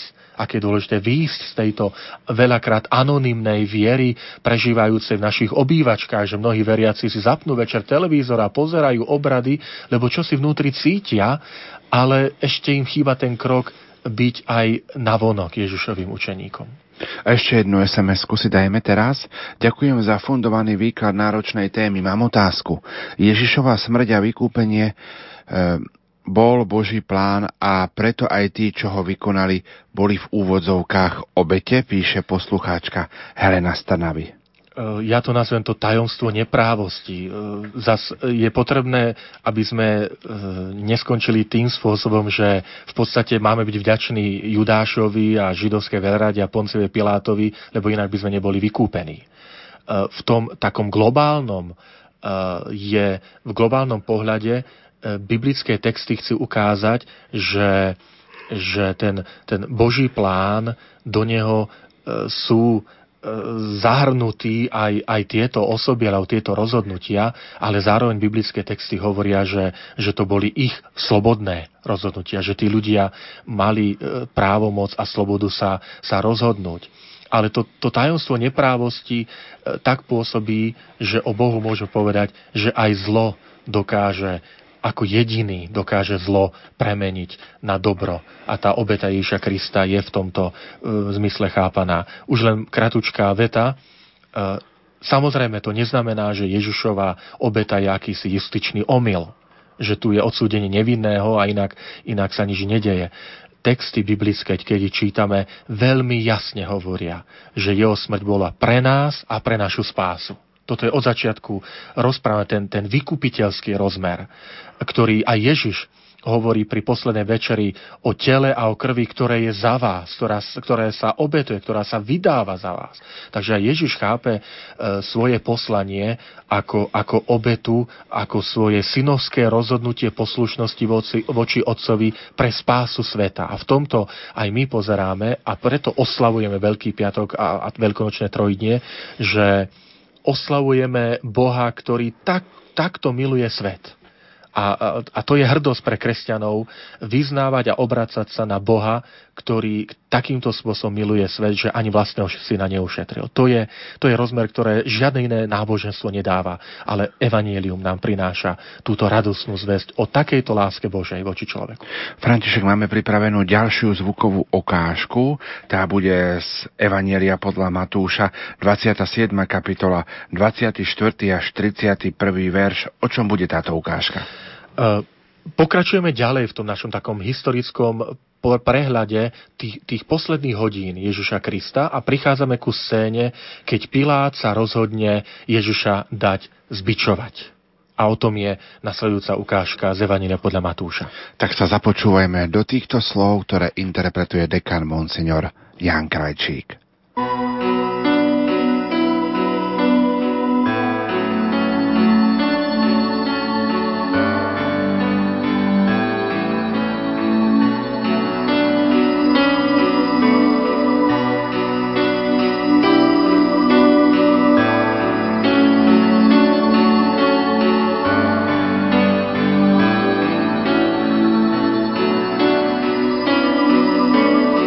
Keď Pilát videl, že nič nedosiahne, ba že pobúrenie ešte vzrastá, vzal vodu, umil si pred zástupom ruky a vyhlásil Ja nemám vinu na krvi tohoto človeka, to je vaša vec. A všetok ľud odpovedal Jeho krv na nás a na naše deti. Vtedy im prepustil Barabáša, Ježiša však dal zbičovať a vydal ho, aby ho ukrižovali. Vladárovi vojaci vzali Ježiša do vládnej budovy a zhromaždili k nemu celú kohortu. Vyzliekli ho a odeli do šarlátového plášťa, strania uplietli korunu a položili mu ju na hlavu. Do pravej ruky mu dali trstinu, padali pred ním na kolená a posmievali sa mu, buď pozdravený židovský kráľ. Pľuli na ňo, brali mu trstinu a bili ho po hlave. Keď sa mu naposmievali, vyzliekli ho z plášťa a obliekli mu jeho šaty. Potom ho vyviedli, aby ho ukrižovali. Tak to bola ukážka z Evanielia podľa Matúša, 27. kapitola, 24. až 31. verš. Akým spôsobom prebiehalo František Urimanov bičovanie? Malo to nejaký svoj postup? Bičovanie v rímskej ríši často predchádzalo ukryžovaniu. Odsúdze, odsúdenec bol zvyčajne priviazaný k nízkemu stĺpu, na ktorý sa ohol, tak aby mohol mať chrbát nastavený na bičovanie, alebo potom ho priviazali k vysokému stĺpu, okolo ktorého ho priviazali, obviazali. E, tieto polohy umožnili mučiteľom, ktorý zvyčajne počet bol od dvoch do šiestich, ktorí sa striedavo buď bičovali, aby mohli naozaj udierať od pliec až po pety. E, bičovaného mohli aj obrátiť na druhú stranu a pokračovať v úderoch po hrudníku. Tak, taký bol postup, alebo takýmto spôsobom prebiehalo e, bičovanie u Rimanov. Rímske úrady nepredpisovali počet úderov, ale zvyčajne malo tak prebiehať, že nemali, nemalo to bičovanie človeka priamo zabiť. Avšak Neraz sa stávalo, že obeď zomrela na následky bičovania. Že to bičovanie bolo naozaj také silné a, a tá obeď tak vyčerpaná, že on už ďalej neprežil nejaké ukryžovanie a, a zomieral veľmi rýchlo. Čo sa týka židovstva, tak Mojžišov zákon poznal zbytie za niektoré vážne previnenia, ale počet úderov nesmel prekročiť 40. Väčšinou sa to robilo sériou úderov 3x13 úderov. Napríklad o tom hovorí Apoštol Pavol, kde vo svojom liste, druhom liste Korintianom hovorí, od Židov som 5 raz dostal 40 bez jednej teda 39 krát. U Židov to bolo skôr palicovanie, palicov, nie, nie bičovanie, teda tými bičmi e, rímskymi. E, pred bičovaním totiž Pavla chránilo jeho rímske občianstvo ale e, Ježiš nebol rímsky občan. E, my nevieme, či pri Ježišovom bičovaní dodržali alebo nedodržali túto židovskú zásadu tohto obmedzeného počtu úderov. Možno áno. Kým Židia používali na potrestanie palicu, tak Rímania pri bičovaní používali bič, ktoré mal rôzne naozaj podoby. Na rúčke bolo zvyčajne uchytených niekoľko tých, tých kožených strapcov, na ktorých boli ešte pripevnené kúsky kosti, alebo olova s háčikmi, aby pri vyčovaní trhali aj meso z tela odsúdenca. Takže naozaj to bol, to bol strašný spôsob e, mučenia a vlastne e, blížiacej, sa, blížiacej sa smrti. František, opäť pozerám trošku do našich SMS-iek. Píše Zuzana z Bánoviec nad Bebravou. Srdečne vás pozdravujem. Super relácia. O čom je dnes židovstvo, keď ten, ktorého očakávajú, tu už bol? Uh ja mám veľkú úctu k židovskému náboženstvu, o ktorom Ján Pavol II hovorí, že sú to naši starší bratia. Benedikt XVI ich nazýval našimi otcami vo viere. Um, jedna časť svätého písma, starý zákon, je, je židovský spis, sú to židovské spisy. Žijú v očakávaní Mesiáša, o ktorom židovský národ nie je presvedčený, že to bol Ježiš Kristus.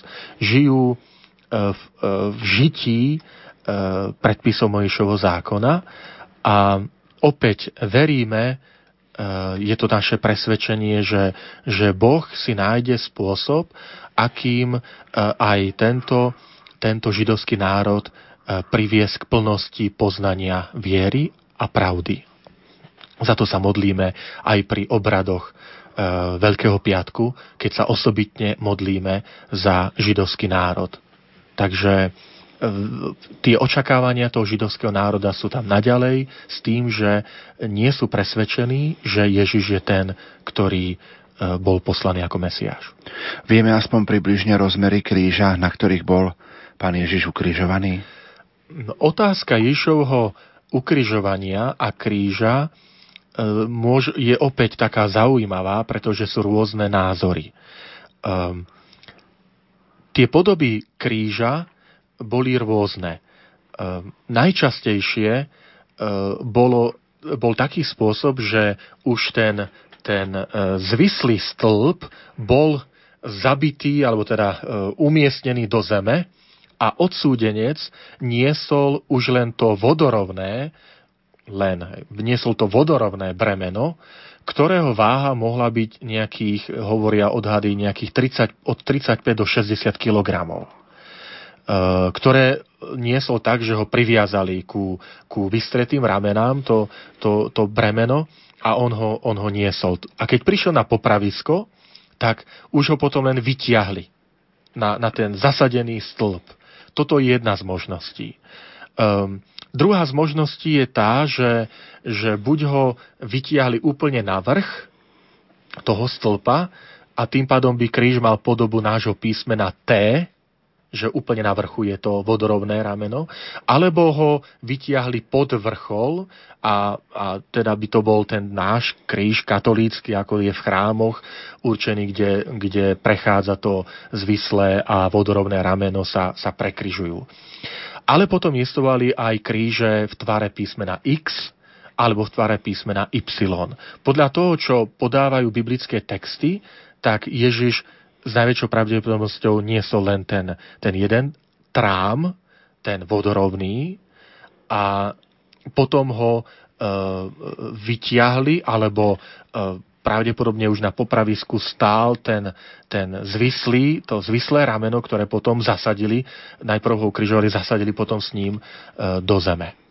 Takže toto sú zhruba predpoklady, že ako mohli Ježišov kríž vyzerať. Niekedy sa na kríž aj umiestnila podpera, na ktorej odsúdenec sedel, čím sa prenášala potom váha e, z rúk na zvyšné časti tela. Niektorí odborníci hovoria, že, že niekedy tá podpera mohla byť umiestnená aj pod nohy, že ten, ten odsúdenec sa podopieral aj akoby, akoby nohami, e, aby odľahčil tú, tú záťaž na, na ruky Eh, ktorá, ktoré samozrejme to ukrižovanie so sebou nieslo. Eh, spôsob ukrižovania bol zrušený až v roku 337 po Kristovi. Zrušil ho cisár Konštantín I práve na znak úcty k Ježišovi Kristovi, ktorý bol týmto spôsobom eh, ukrižovaný. Tí odsúdenci trpeli veľakrát niekoľko hodín až, až niekoľko dní, záležalo to od tej fyzickej kondície a od spôsobu, akým boli ukrižovaní. Najčastejšie zomierali na následky dehydratácie, hladu a, a vyčerpania. Rímania ich nechávali na, na kríži, ako na vy, vysieť, ako na výstrahu, aj po smrti a tak slúžili ako prevencia proti zburám a nepokojom. Zatiaľ, čo židovstvo prikazovalo, aby ešte v ten deň bol, boli pochovaní. A tu vidíme aj evanilivé texty, ktoré hovoria, že po smrti prichádza Jozef z Arimatei, e, Joz, e, Nikodém, aby pýtali telo, lebo ešte pred súmrakom ho chcú pochovať a Pilát sa e, presvedčí, či je naozaj mŕtvý a keď vojak potvrdí, že je mŕtvý, tak im ho vydá telo, aby ho pochovali. To zase bola tradícia v rímskej ríši, že, že tým zomrelým, ktorí si požiadali to telo, tak tí, tie rímske úrady to telo vydali. My si opäť tejto chvíli trošku zahráme. Ešte jedna sms pred pesničkou. Ďakujeme za reláciu, keďže máme malé deti, niektoré pasáže nám unikajú. Bude si možné reláciu vypočuť v archíve, samozrejme v kolónke špeciálne relácie. Tam túto, túto reláciu určite nájdete.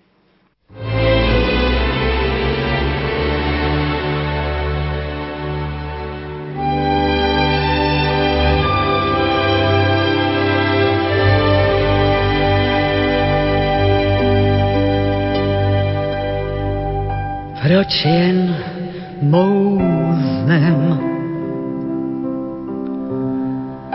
Tak zkouší Bůh. Dobrým vše vzal a zlým přál sluch. Dal právo lžím a pravdě půst. A nám všem strach a zámek úst. Moudrým jen stín, odvážným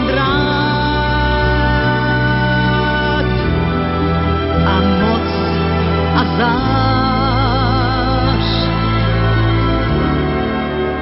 těm druhým nám zůstal vzdor. S jistotou v nás, že půjdou pryč, jak sníh a mráz.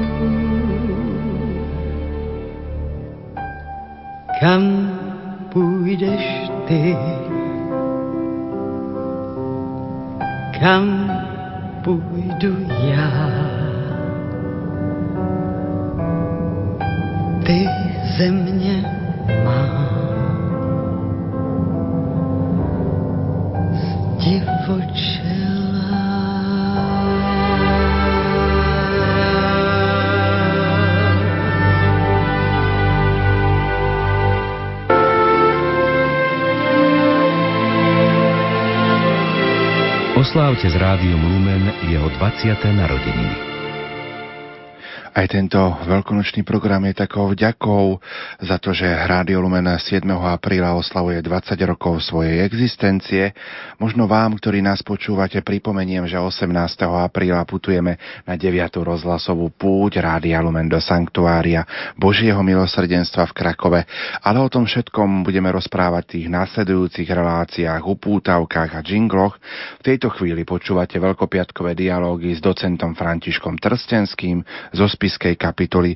Pripomeniem telefónne čísla do štúdia 048 471 08 88 alebo koncovka 89. Tieto telefónne linky sú vám v dispozícii, ak máte nejakú otázku k dnešnej téme. František, hovoríme na Veľký piatok aj o ukrižovaní pána Ježiša. Vieme našim poslucháčom priblížiť, ako bol Ježiš pribitý na kríž, či to bolo cez zápestia, alebo či klinec prechádzal cez dlane. Vieme to nejako bližšie špecifikovať? V tejto veci je diskusia medzi odborníkmi.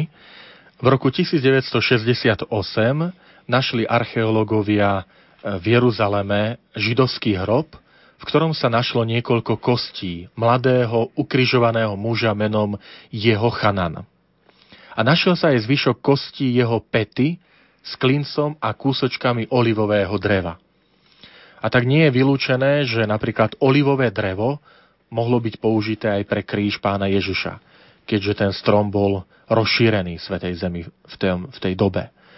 Ehm, Tomášova námietka v Janom Evanieliu, že ak neuvidím stopy po jeho klincoch, tak naznačuje, že Ježiš bol na kríž pribitý klincami. Dnes teda, ako si sa pýtal, je tá otázka, či klince prechádzali cez dlaň alebo zápestie. Na jednej strane ten grécky výraz e, v biblických textoch, kde sa hovorí cheir, čo je ruka a nie dlaň, hovorí v prospech toho zápestia aj, aj to, že tú váhu skôr udržia šlachy, ktoré sú umiestnené v časti zápestia ruky, ale zároveň dnes odborníci ukazujú aj to, alebo hovoria, že ak odsúdený mohol sedieť, že mali ste opory na kríži, buď na sedenie na nohy, tak nie je vylúčené, že tie klince mohli ísť aj cez, aj cez dlane. Ešte o to viac, že niekedy odsúdenci boli aj priviazaní ruky. Nielen, že bolo použité aj klince, aj priviazanie rúk ku, ku tomu ramenu. Ak berieme napríklad teraz toto obdobie je aj výstava turínskeho plátna a muž z turínskeho plátna má rany po ukryžovaní práve na zápestí. Ale v tomto nie je jednoznačná mienka tá historická, pretože e, zdá sa, že mohli byť aj jeden, aj druhý spôsob použitý. 048 471 08 88 alebo koncovka 89, tak e, mali by sme mať prvého poslucháča alebo poslucháčku. Požehnaný veľko, požehnané veľkopiatočné dopoludnie komu a kam. Pochválený bude Ježiš Kristus. Na veky, Jozef Kozároviec. Nech sa páči. Relácia má mimoriadne zaujímavú tému. A chcel by som sa pristaviť pri osobe Judáša a celého tohoto priebehu. Ako bolo spomínané, veľrada mala 71 členov. Bol to mimoriadne demokratický orgán, pretože s prameňou vyplýva, že na to, aby sa mohol stať niekto členom rady, musel absolvovať tri čakateľské stupne a počas tohto čakateľského obdobia sa musel prejaviť ako znalec zákona, prejaviť sa ako spravodlivý človek a musel sa prejaviť ako človek, ktorý podporuje chudobných. No a pre mňa je nejasná jedna otázka okolo Judáša. Myslím si, alebo e, tak by som povedal, že Judáš bol súčasťou Božieho plánu. Predsa Ježiš vedel, koho povoláva medzi dvanástich. A sú v Evaníliu slova z poslednej večere, dá sa povedať, že pomerne vľúdnym spôsobom mu povedal, choď a urob, čo máš urobiť. To je jedna vec. E, druhá vec, ani toto všetko nestačilo tomu demokratickému orgánu tej veľrade na odsúdenie Ježiša. A vtedy Ježiš prichádza na pomoc veľrade slovami Som Boží syn. Teda nepovedal to presne takto, ako hovorím, pretože e, to sa nepatrilo povedať, ale prisvedčil. Prisvedčil na toto. Čiže m, mám taký pocit, že e, vykreslenie Judáša ako len ako zradcu je nie najšťastnejšie. Chcel by, som, chcel by som si vypočuť práve na tieto otázky vašu odpoveď. Ďakujem vám pekne. Ďakujeme pekne, budeme reagovať. Pokiaľ ide o opis veľrady, máte pravdu, aj keď e, treba byť opatrný v tom zmysle tých, tých kritérií, že toto sú kritéria, ktoré my nachádzame e, v pramení, ktoré sa volá Myšna a Talmud, to sú pramene z 2., 3., 4. storočia po Kristovi a niektorí odborníci hovoria o, treš, o takej opatrnosti, že nevieme presne, či tie isté zásady platili aj v časoch Ježiša Krista alebo predtým. Lebo to je rozdiel 200-300 rokov. E, a tá, tá právna legislatíva sa mohla meniť, pretože e, Myšna a Talmu, teda tie prámene z 2. 3. storočia, opisujú situáciu, keď už nie je ani Jeruzalemský chrám, ani Jeruzalém, Židia žijú mimo Judsko a teda mohli istým spôsobom e, iba tradíciu, niekedy aj zidealizovanú, opisovať. Pokiaľ ide o postavu Judáša a vôbec ten opis biblických textov, tak e, je to taká výzva pre nás veľmi pozorne dnes a zajtra počúvať tie obrady a, a liturgické texty, biblické texty, pretože oni sú popredkávané, tie biblické texty, častými citáciami na starý zákon. Je tam množstvo žalmov, e, e, nielen žalm 22, ale žalm 69, žalm 31, proroctva Izajáša, proroctva Jeremiáša, proroctva Zachariáša, aby sa splnilo písmo, neustále e, prízvukuje nabitie, žízním zvolanie a tak ďalej. Tým chce aj samotný text uviesť, že alebo ten svetopisec pre čitateľa, že tu nejde len o akési historické fakty, ale že je potrebné za tým vidieť aj istý, istý Boží plán, istú, istú prípravu v starom zákone, že, že Ježiš ide v naplnení tej, tej Božej vôle, ktorú nám istým spôsobom otvára. to sa týka aj postavy, postavy Judáša, že tie slová Ježiša, že choď urobiť, čo máš urobiť a, a, a to, to celkové také zameranie tiež nás vedie k takej, k takej opatrnosti, takej skôr e, teologickej vízie a takej duchovnej, že, že je, toto, je toto tajomstvo. E, ja sa vrátim k tomu, čo som spomínal, že, že Judášovi, keby nebolo Judáša, tak vlastne nie sme vykúpení. A prečo, prečo potom dovolil, prečo Ježiš si vybral Judáša, keď vedel, že ho zaprie? E, to sú tie také tajomné otázky. E, prečo pán Boh stvoril človeka, keď vedel, že bude dedičný hriech a, a že, že príde e, potopa sveta a tak ďalej, že istý trest a isté... Prečo poslal Ježiša Krista, keď vedel, že, že skončí ukrižovaním?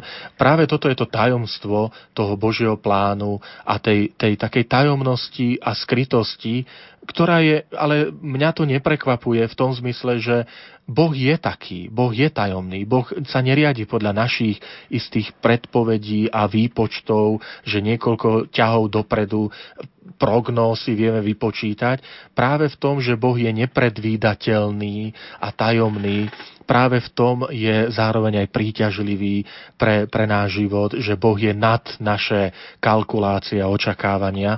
A aj tento rozmer, tie biblické texty to ukazujú aj pri opise Ježa Krista a jeho mučenia. Máme opäť ďalší telefonát, takže pokojný sviatočný deň prajem komu a kam. Aj vám od Prešova, Maria. Nech sa páči. Pochválen bude Ježiš Kristus. Na veky, amen. Chcem sa opýtať, či ten kameň, na ktorom pána Ježiša pomazali, je, je m, potom ten kameň, z ktorého ho potom preložili do hrobu, lebo my sme tam boli pred tromi týždňami a sme si uctili ten kameň, to on krásne vonia, oni ho asi nadierajú stále tými masťami z úcty a mm, k hrobu som sa nedostala, lebo tam bol veľký, veľký zástup, tak e, to sa chcem opýtať, že či to splňa tú moju predstavu, že tam som uctila vlastne to miesto. Ďakujem. Ďakujeme pekne. Do Kuprešovu ešte prajeme požehnaný Veľký piatok. František, poďme reagovať. Mnohé tie pútne miesta vznikajú na tých miestach, ktoré sa spájajú e, s nejakou konkrétnou udalosťou Ježiša Krista. To sa netýka len Jeruzalema, ale vôbec Svetej Zeme. Uh, nie sú preto, aby človek uh, historicky sa mohol dotknúť, že tuto je tá smietka, tuto je tento kamienok a tuto je toto drevo, ale je to preto, aby človek mohol lepšie, tak, tak až, až materiálne prežiť tú, tú udalosť, že nie len spirituálne, duchovne, lebo to môžeme prežiť aj, aj tu e, na Slovensku, keď čítame sväté písmo. Ale len v Jeruzaleme, e, si teraz pripomínam tie obrady, ktoré som tam trávil, si človek môže povedať, tu na tomto mieste Ježiš bol ukrižovaný. Tu na tomto, z tohto hrobu stal dnes slávne zmrtvý Ježiš Kristus.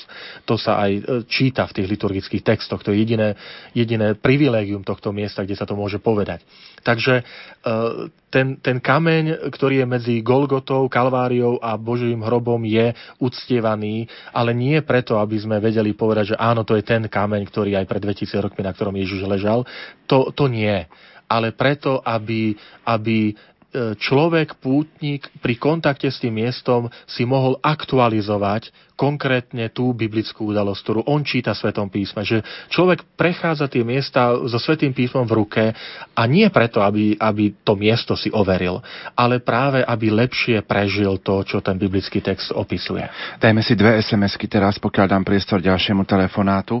Prečo hádali rímsky vojaci o jeho rubáž los? Mal takú hodnotu, aby sa oň oplatilo hrať a keď, tak odkiaľ ho mal? Uh, bolo pravidlo, že veci odsúdeného patria vojakom. To nie je len prípad Ježiša Krista, ale bežne tí, ktorí e, vykonávali popravu, tak jeho tie šaty a veci, ktoré mal pri sebe, tak tie si delili. No a podľa všetkého, však aj text hovorí, že boli štyria, lebo si rozdelili losom na štyri časti, e, ten plášť a e, utkaný odev bol vzácný, bol, bol cenný, tak to hovoria, hovorí evaniliové texty, tak preto háda, hádzali los, aby, lebo keby ho rozdelili, tak už by bol bezcenný. Takže áno, bol to ten zvyk, že odsú, tí, ktorí odsudzovali, im patrili veci odsúdenca. A ešte jedna sms pred telefonátom, poslucháčka Olga. Aké previnenia sa trestali ukrižovaním v tejto dobe? Pokiaľ ide o rímsku ríšu, tak jednoznačne to boli zbury rebélie, to znamená tí, ktorí robili nepokoje, ktorí búrili, ktorí boli zbojníci a, a vrahovia, teda, tak tí boli, tí boli potrestaní. Buď ukrižovanie, nebol to jediný trest, ale najčastejšie boli ukrižovanie, predhodenie pred divé zvery, upálenie. Týkalo sa to samozrejme tých, ktorí neboli rímsky občania. Rímsky občan mal privilegium, že ne, nemohli sa na neho stiavať tieto veľmi, veľmi tvrdé tresty, ale rímsky občan zomieral najčastejšie sťatím mečom, čo je prípad Apoštola Pavla, ktorý bol rímsky občan a Peter, ktorý rímsky občan nie je, zomiera ukrižovaním dolu hlavou. František, máme opäť telefonát, takže príjemný deň prajeme z Banskej Bystrice komu a kam. Poprosím vás, aby ste si stišili rádio. Aby ste si stišili rádio príjimač. Pozdravujem vám všetkých a pán Boh zaplať vám za takú krásnu prednášku a pože- prajem vám požehnané milosti plné sviatky. Ďakujeme. Ale chcela by som sa opýtať pána docenta, že už viac razy som teda čítam, že Herodes veľký bol idumec. Čo to znamená? Polopohan, lebo pohan, lebo... To je jedna otázka. Potom druhá, som kde si čítala v poľskej knižke, že vraj na Golgotu, na Kalváriu, že mali zakázaný ísť starší mužovia. Či je to pravda? A potom ešte by som sa chcela opýtať, čo to znamenalo krv na nás a na našich synov. Čo to zvolávali tí Židia? Pán zaplať. Dobre. Ďakujeme pekne. Ideme jedno za druhým. Idumec. Idumec bol, bol národ tak ako sú Židia, ako sú vedľa židovského národa na druhej strane za riekou Jordán boli Moabčania, Amončania, Edomčania, tak v oblasti e, Sinajského poloostrova žil národ, ktorý sa volá Idumejec. A z tohto národa pochádzal Herodes Veľký, ktorému sa podarilo cez jeho otca, volal sa Antipater, získať uh, veľké privilégia od, od Rímanov a stal sa správcom Palestíny a neskôr teda aj synovia Herodes a jeden ďalší z jeho synov a to volal sa Fazael. E, preto Židia nemali e, e, Herodesa radi, pretože vždy mu pripomínali, ty nie si náš, ty nie si Žid. On sa to potom snažil nejako legalizovať tým, že zobral si za manželky, nemal jednu, mal viacero manželiek, židovky aby povedal, že je tu krv aj židovská a potom dokonca si zobral aj z rodiny Machabejcov, čo bola kráľovská dynastia Hasmoneovcov, ktorá vládla krátko pred rímskou e, ríšou, aby povedal, ja som dokonca aj z kráľovskej rodiny, mám pôvod, bola to manželka Mariana, ktorú neskôr dal zabiť. Takže Idumés bol, bol národ, ktorým samozrejme Židia pohrdali, lebo, lebo nebol Žid. Golgota a to prístup na Golgotu. E, Golgota bola, bolo miesto za mestom, za hradbami, tej dobe a bolo to popravisko. E, Žid sa, by sa poškvrnil, ak by prišiel na popravisko a preto ten zákaz sa dotýkal toho, že, že skôr z obďaleč pozerali na, na to, čo sa deje, aby mohli sa vrátiť a sláviť veľkonočné sviatky, aby boli obradne, obradne nie duchovne, ale obradne čistí, teda aby sa nepoškvrnili dotykom z mŕtvolu alebo na miesto, kde sú mŕtvoli, kde práve tí odsúdenci zomierali. Tak toto sa môže na to vzťahovať, že prečo tam nemali prístup. A slova jeho krv na nás a na naše deti sú slova, ktoré povie veľkňaz, keď argumentuje, že prečo je lepšie Ježiša odsúdiť, lebo povie, je lepšie, keď zomrie jeden človek za národ, než všetci, to je jedna vec. A potom to zvolanie, e, ktoré, ktoré sa dáva pred Pilátom, že povie, povie tí predstavení jeho smrde na naše deti, ale sa pozor, nemyslí sa tu kolektívna vina. Opäť sa vraciam k tomu. Je to isté zvolanie tých, tých, čas, tých ľudí, ktorí v danej chvíli sa tam nachádzajú, ale nejako netreba to brať, že teraz tu niekto politickú zodpovednosť hovorí, že za to poniesie zodpovednosť celý národ. Skôr to treba brať v danom okamihu, e, to vyjadrenie tých ľudí, ktorí tam boli vtedy prítomní. Pravdepodobne ten, ten, ten ľud Jeruzalema asi ani nevedel, čo sa deje. Tam, tam to bolo dosť také, povieme, zhypnotizované, že ten národ sa dostal do tranzu, žiada Barabáša, žiada smrť Ježiša, e, tam už idú emócie do, do veľmi silných, e, sú vybičované a preto tie rozhodnutia sú také. Poslucháč Peter zo Spiských Tomášoviec píše, čo bolo príčinou smrti Ježiša Krista? Bola to embolia? Pravdepodobne áno. Ten, e, jednoducho ukrižovaním dochádzalo k celkovej vyčerpanosti a k postupnému uduseniu, pretože ten človek sa nevládal nadýchnuť a, a potom išlo o dehydrovanie, stratu tekutín, e, k plúcnej embólii, zlyhanie srdca, e, tam sa odsúdencom lámali nohy preto, aby urýchlila sa tá smrť, lebo tým pádom oni nemali tú oporu a nemohli ten hrudný kôž nadýchovať a, a zomierali úplným úplným vyčerpaním. To bola strašná smrť. Hej, treba povedať, ukrižovanie naozaj niekoľko dňové, niekoľko hodinové. To, že Ježiš zomiera behom pár hodín, Evangelia hovoria, že ho ukrižovali medzi de- okolo 9. hodiny a zomiera okolo tretej, tak to je pomerne veľmi rýchlo. Aj, aj biblické texty hovoria, že Pilát sa začudoval, že tak rýchlo zomrel, ale pred, ako som povedal, predchádzalo tomu nesmierne tvrdé bičovanie, kde už mnohí vtedy zomierali pri bičovaní, lebo to bolo, to bolo do, veľakrát do, do bezvedomia. Kým vládali tí mučitelia byť, tak byli. Kým vládali, im sily stačili. František, blíži sa záver eh, našej relácie veľkopiatkových dialogov. Sme tesne pred 12 hodinou. Čo by sme popriali všetkým poslucháčom Rádia Lumen zo zasneženej Banskej Bystrice? Ak dovolíš, prezradím na teba. Teba čaká cesta ešte naspäť na spisku kapitolu, tak ehm, ak by aj poslucháči tak eh, pomohli svojou modlitbou, aby si naozaj šťastne prišiel, lebo učinkuješ v Pašiach v katedrále svätého Martina. Tak čo popriať poslucháčom? Ďakujem veľmi pekne aj za modlitby. Eh, keď čítame biblické texty, keď čítame zvlášť texty o umúčení pána Ježiša, tak tam si uvedomujeme, že tí svetopisy nám chcú povedať, že v centre záujmu nie je ani tak historický alebo nejaký archeologický E, výskum a posolstvo, ale preto všetkým duchovný význam toho všetkého, čo sa dialo. Že všetko, čo sa odohralo s Ježišom Kristom v týchto posledných dňoch a hodinách, sa odohralo za nás a za naše hriechy. Kresťanstvo bez kríža by bolo veľakrát priateľné pre túto spoločnosť. Ale už by to nebolo evanielium Ježiša Krista. V prvých rokoch kresťanstva to nádherne vyjadril apoštol Pavol, keď o Kristovom kríži hovorí, že sa nechce chváliť ničím iným iba krížom nášho pána Ježiša Krista. To znamená, kríž, ktorý je veľakrát bláznostvom aj pre tento svet, že hlásať tu Boha, ktorý posiela syna, ktorý zomiera na kríži, je pre nás hrdosťou.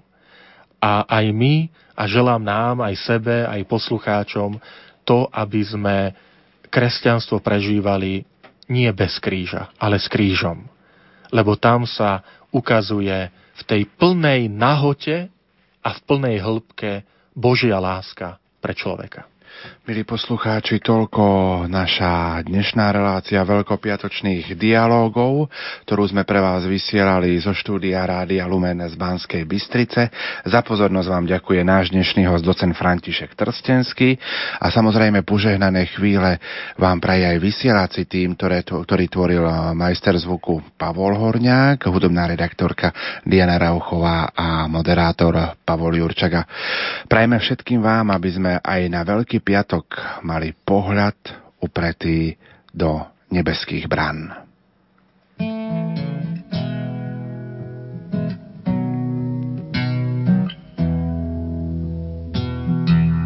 Měl jsem rád pár písní, v nich jsem žil. Cesty toulaví, ty, o kterých jsem snil zhlídnout tmou, když v létě kraj šel spát. Poznal jsem, že tenhle svět mám rád. Bez řečí jsem každou práci vzal a měl problémy, že málem jsem to vzdal po každé jsem vstal a zkoušel jít pro tu čest, že směl jsem s vámi žít. Měl jsem rád stín stromů říční prout. Štíty hor, co nejdou překlenout. Krásnější svět vůbec nehledám, to řeknu vám, tam u nebeských bran.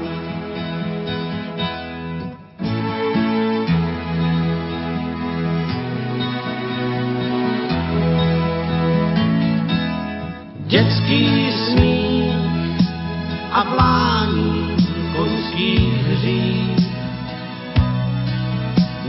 moudrých věd, co měl jsem znát už dřív. Slunce zář, když hřála do mých. Poznal jsem, že tenhle svět mám rád. Měl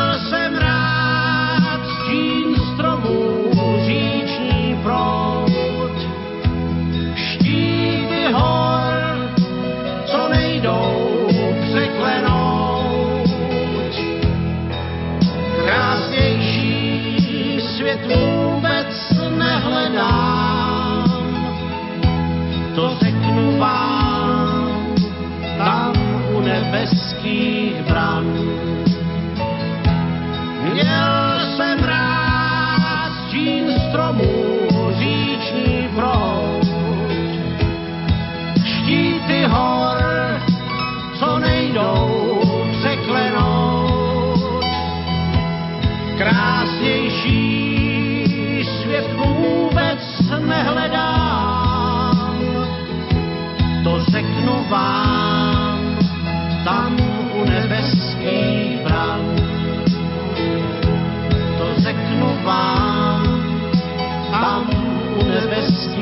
brán.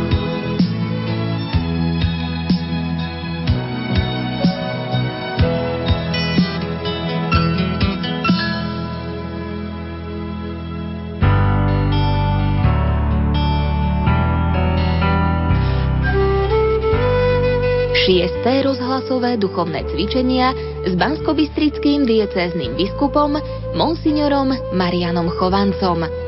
Skúsme na vlastnej koži, ako môže Boh aj cez rozhlasové duchovné cvičenia vstúpiť do nášho života a ako sa aj takýmto spôsobom buduje Božie kráľovstvo.